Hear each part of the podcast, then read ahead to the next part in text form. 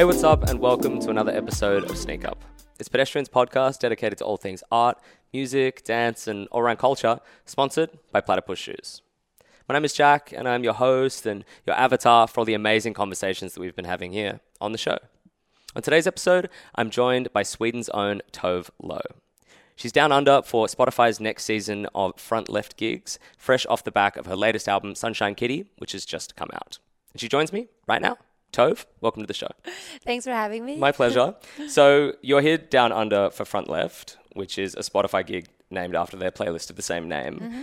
Is Front Left your go-to spot at a gig? You're like talking about, um, like where do we meet? It's like oh, Yeah. left of like front of house, like you know, stage left or stage right. And so I usually, but I usually go um front of house, like kind of where the soundboard Yep. It kind of depends on who I'm going to see, but yeah, I would say usually around front of house is where I park out. Is that because you just like to be right in the middle? I do, yeah. Yeah, like to be in the middle, but then you're like, you kind of can still, there's still space to dance, but Mm-hmm. you can like f- hear and see and feel the full show, you know? Yeah, I get that. Mm-hmm. Uh, what else are you doing while you're in town? But I don't know, I went running this morning, ran to the opera house, it was very Oh, beautiful. nice. Um, and then we've gone to some really good dinners, went to Mr. Wong's, which is really nice. Cool. Shout outs. Um, shout outs, yeah. Uh, it was nice actually. They they uh, gave us a ride back in a Rolls Royce, which I've I've never been in a Rolls Royce before, so that was very unexpected and great. Whoa, like the Mr. Wong's Rolls Royce? yeah, yeah. I had no idea they owned a Rolls I Royce. did me neither. We were like, "Are we gonna pay for this?" Like, I don't understand what's happening. Like, no, no, it's on us. We're taking you back. I'm like, nice. Sure. Okay, sure. I'm not gonna say no. No way. Um, other gigs that you've been involved in recently, you were recently with NME's Girls to the Front series, Mm-hmm. um, which was all about championing women and non binary artists. Why do you feel events like that are so important? I think, you know, I think the dream is that, you know, one day we'll be one big community, but until there's full equality, there needs to be a support system for like um, LGBTQ community, for women in industries where they've been um, kind of pushed out of. And I think um, I see a big difference in like the last five years since I became, you know, an official artist. you know, that like um, I don't know. I see a lot of um, women supporting each other, um, shouting each other out, like collaborating on music, and like there's not as much rivalry. It's more like you know we're stronger together, and um, I think that really helps. And it like if you see, um, if you highlight women in the industry, um, it's gonna inspire other girls and women to be a part of it. And I think that's really important to make it more of an equal place. For sure. Mm-hmm. There's been a really open conversation around bisexuality in the last few years, which you've also explored in your music. Mm-hmm. Do you think that's had any major impact on the public's view of you as a person? you know, has had an impact for like why certain people maybe they won't choose to book me for something or you know like they want they, as the, the the crazy thing is like now it feels like if you talk about your sexuality you're being political and i think that's kind of like you wouldn't talk you wouldn't say that if i was just straight. And if i could like i'm a straight woman or something, oh she's so political you Yeah, know? yeah, yeah. and that bothers me because i feel like that shouldn't be um i just want it to be it's it's it's something that's natural for me so it shouldn't be seen always as a statement. It should just be taken with like cool okay that's you you know? And i think obviously there's this like um wave now of of like it's it's popular to support um this community and i think uh, it's taken advantage of a little bit. But then again i'm like okay but all the support will also mean that it's um seen and uh and like uh reaches people that normally would just write it off and like be you know i'm against it that might make them a little bit more accepting. So i don't know i'm just kind of talking as i'm thinking here We all are, really. yeah I guess it's sort of about normalizing it when Yeah. it isn't normal. like to yeah like it's a like i love that um i think a lot of my fans really um it's helped a lot of my fans that i've like about me being open about my sexuality, and that I love. Um, and I hope that soon it can just be, yeah, not seen as a statement, but something that's just you know my natural being. For sure. Yeah. In sort of that conversation around sexuality within music, a lot of the time, I guess a word you could use is like people being explicit. Mm-hmm. Do you think that it's important for uh, women, non-binary, and gender non-conforming people to be explicit in discussing their sexuality to normalize it, or I feel like you it's only seen explicit because you're talking about like when you're talking about same sex sex you know or like same sex love it's like me just being quite blunt in my lyrics in general is um which I think is what you mean by explicit, Yeah. like just Yeah, yeah, singing yeah. openly about sex and like using um, profanity and stuff profanity? like yeah, like in in Sweden we don't censor at all. Like we don't you will hear fuck on the radio all day. Mhm. Um, so to me it took a long time for me to like understand that this is like a word like words that are uh, offensive. But then I'm like to me it's like they're it's words that I that you use to enhance emotions and it can mean very different things depending on how you say them. This isn't answering your question at all, I'm realizing, but I'm just No, no, talking it's, about it's all part of the same now, thing. Yeah. and and I f- and I feel like you know the way I, how how I kind of use like bitch in Glad He's Gone. Mm. You know, I sing about like the dude like he's a bitch with some expectations, and then I say bitch I love you, and it's kind of showing that you know the intention of the word matters more than the word. Like in some some ways, of course, there are obvious words that you stay away from, Mm. but like um, me using certain words to like enhance another feeling or like you know there's obviously there's a positive way to use the word bitch and there's a negative way and like it's it's the it's in the power of the person using it and i think that is kind of something that for me is why i think all this censoring sometimes really like you know can cripple the emotion of a song because like you have to sort of tone it down to not offend someone who's just decided that this word is a bad word if that makes sense It does. yeah Yeah. it does. Um, I've seen you say before that you felt as though you needed to be downcast to write, Mm-hmm. but your most recent album, Sunshine Kitty, is comparatively more generally upbeat and brighter. What changed in your writing process or your life that led to that? I think I had. I think when I set out to do, um, like this, Queen of the Clouds, my first album. I mean, it's my fourth album in five years. Mhm. Queen of the Clouds was, um, you know, you have your whole life to write your first record, and when I had, I set up this creative goal with Ladywood and Blue Lips. So like, I'm gonna make, um, you know, a double album. I'm gonna make short films to all of it. I was going through some shit, you know, and so I was working through all that while I was, you know, creating all this stuff. And when I was done, I felt like, oh, I came out the other side, like I, I, I did it, you know, and it was kind of this sort of I felt like I had a clean slate in a way, and I think I finally also had like a second to take in everything that's happened in the last five years, that I've been able to um, get used to what this life means. Like finally gone to a place where like relationships in my life um, are back in a good place, you know, because it kind of doesn't matter how like much you think that like you know it's gonna stay the same with people around you. It kind of it changes, you know. You don't see them as often. Some people really can't handle, you know, um, being close to someone doing this and and um, you know being with someone who's in the spotlight and. And yeah, so I think there was like a combination of me just being in a common place in my life. I've been in a really good relationship for a couple years and um, been living in the sunshine in Yeah. LA. Um, and yeah, I just felt yeah, but mainly it was like creatively, I felt like I had a clean slate and that I could just like okay, I don't know what's next for me. I'm just gonna play around in the studio and see what happens. And so I think it just feels more playful because of that in a way. The sunshine would help, I imagine. Yeah, Yeah. it does more than I want to admit. Yeah. um, I read that in your youth you struggled with anxiety and with depression. Mm-hmm. What would you say to fans of your music that might be experiencing similar feelings?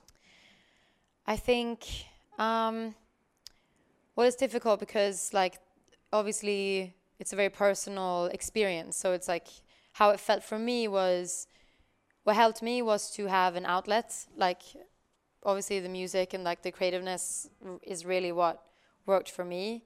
Um, so I think if if there's anything that like you can find that is your outlet for your emotions because I feel holding it in and pushing it down never works and I think a lot of the time you kind of get the advice of like, you know, focus on the positive and pick yourself back up. But like when you're depressed and when you're down, there isn't anything positive to grasp. You just, everything has that gray, wet blanket over it. So I think it's like kind of accepting that you're feeling these feelings and then telling someone close to you that you trust, I think is really important to kind of admit to the emotions, I think helps, is like the first step to kind of get past them. We'll be back to our interview with Tove Lo in just a moment, but first, here's a word from our sponsor. It goes without saying that everyone is always trying so hard to feel fresh, whether that's thinking a new way, doing something differently, or acting like someone they're not. But what if all it took was blazing your own trail? This is Sneak Up, a Platypus Shoes podcast dedicated to all kinds of people thinking like that. In moving on to something a bit more I don't know, theoretical, I guess, in like a conservative idea of what a good role model is, you might not fit into that mold. No.